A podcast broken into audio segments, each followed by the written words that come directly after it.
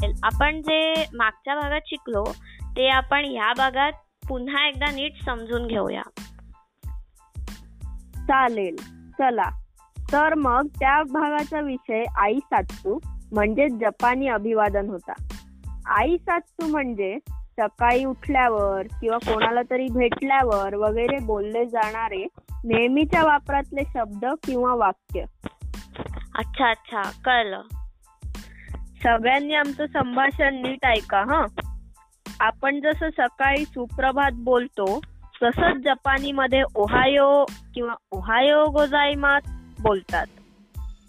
सकाळी आपण समजा आपल्या शिक्षकांशी आपली भेट झाली तर ओहायो गोजाईमास म्हणावं. ओहायो गोजाईमास असं म्हणावं. असं काय? ओहायो बोललं तरी चालेल का?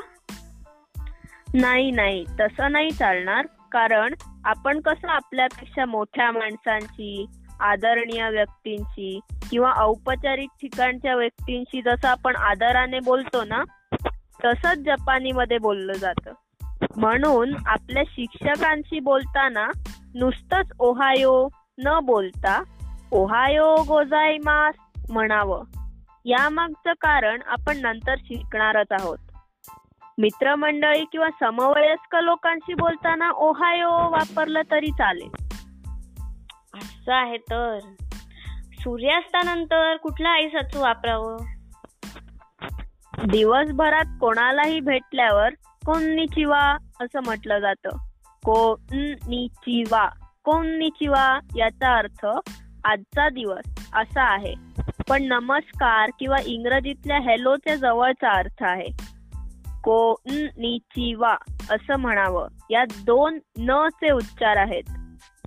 संध्याकाळी कोंबांवा कोंबांवा. कोंबांवा म्हणजेच आजची संध्याकाळ असं म्हणावं. याचा अर्थ कोमनिचिवा सारखाच आहे. रात्री झोपताना ओयासुमी ओ या म्हणजेच सुट्टी असं म्हणावं. रात्री आपण एक छोटीशी सुट्टीच घेत असतो ना? वा वा.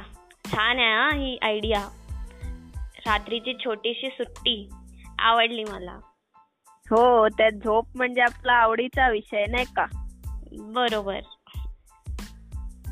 चालेल तर मग आज इथेच थांबूया. नंतर भेटूया. ओके. देवा माता. बाय. Bye bye.